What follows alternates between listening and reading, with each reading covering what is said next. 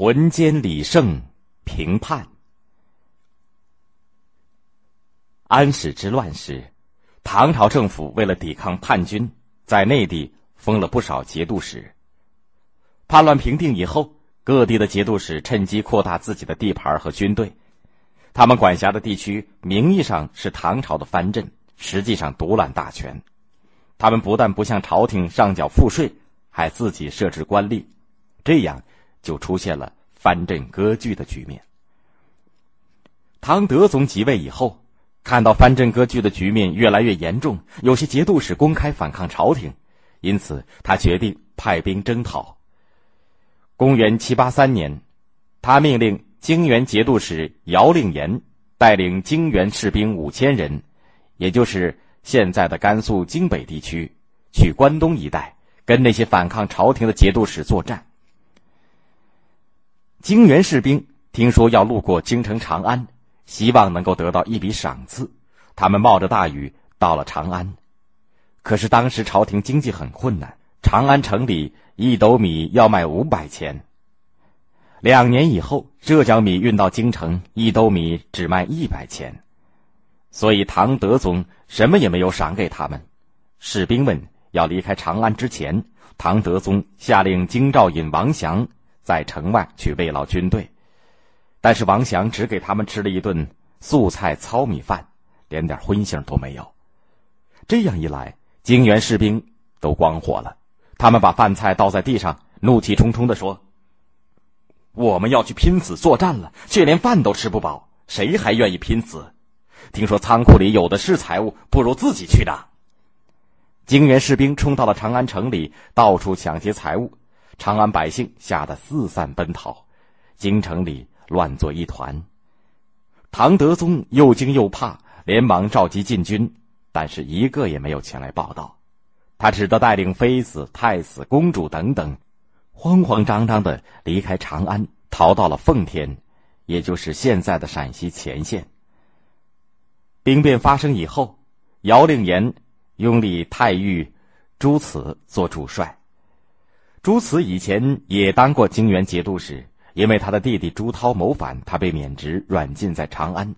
他本来也是一个野心勃勃的家伙，见姚令言派人来接，毫不推辞，马上就跟着进了皇宫。朱慈进宫以后，自称暂时统帅各军，他拼命的拉拢在长安的官员，特别是一些不得意的官员，阴谋得到他们的拥护，好夺取皇位。当时有一个叫段秀实的官员。原来也做过节度使，掌过兵权，后来改任司农卿，丢了兵权。朱此认为段秀实一定怨恨朝廷，就派了几十个骑兵到段秀实家里把他接来。泾原骑兵到了段秀实家门口，段秀实早就知道他们的来意，马上把大门紧紧关上，不让他们进门。那些士兵翻墙进去，打开门，拿着刀剑。逼段秀石到朱慈那里去，段秀石没有办法，只好硬着头皮前去。临走的时候，段秀石对子弟说：“国家有难，我还能去什么地方躲避？只能为国而死。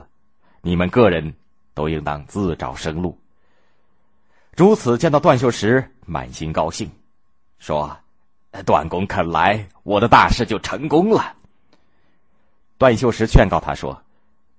对泾原士兵没有好好赏赐，这是官员的过错。皇上怎么会知道？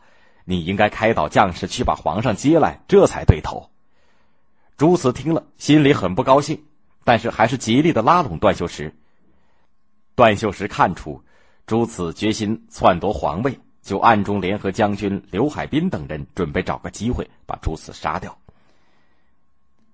朱此在称帝之前，派泾原将领韩民带领三千骑兵前去奉天，假装去接唐德宗回京，实际上是去攻打奉天。段秀实知道以后非常吃惊，他知道奉天没有防守力量，他就立刻假传姚令言的命令，把自己的官署的大印盖上，派人赶去把韩民追了回来。眼看韩民要回来了，段秀实对刘海滨说。韩民一回来，假命令的事情就揭穿了，我们都得死。朱慈要召我商议做皇帝的事情，只有在议事的时候让我奋力上前杀了这个反贼。你在外面准备接应。当天，朱慈召段秀实议事，段秀实穿上军装前去。当朱慈谈到他要做皇帝的时候，段秀实满面怒容，立起身来，夺过别人手里的一块象牙护板，跳到朱慈面前，痛骂道：“你这个反贼！我恨不得把你碎尸万段！难道还会跟你一道谋反吗？”他一面骂，一面高举象牙护板向朱慈的头上猛击下去。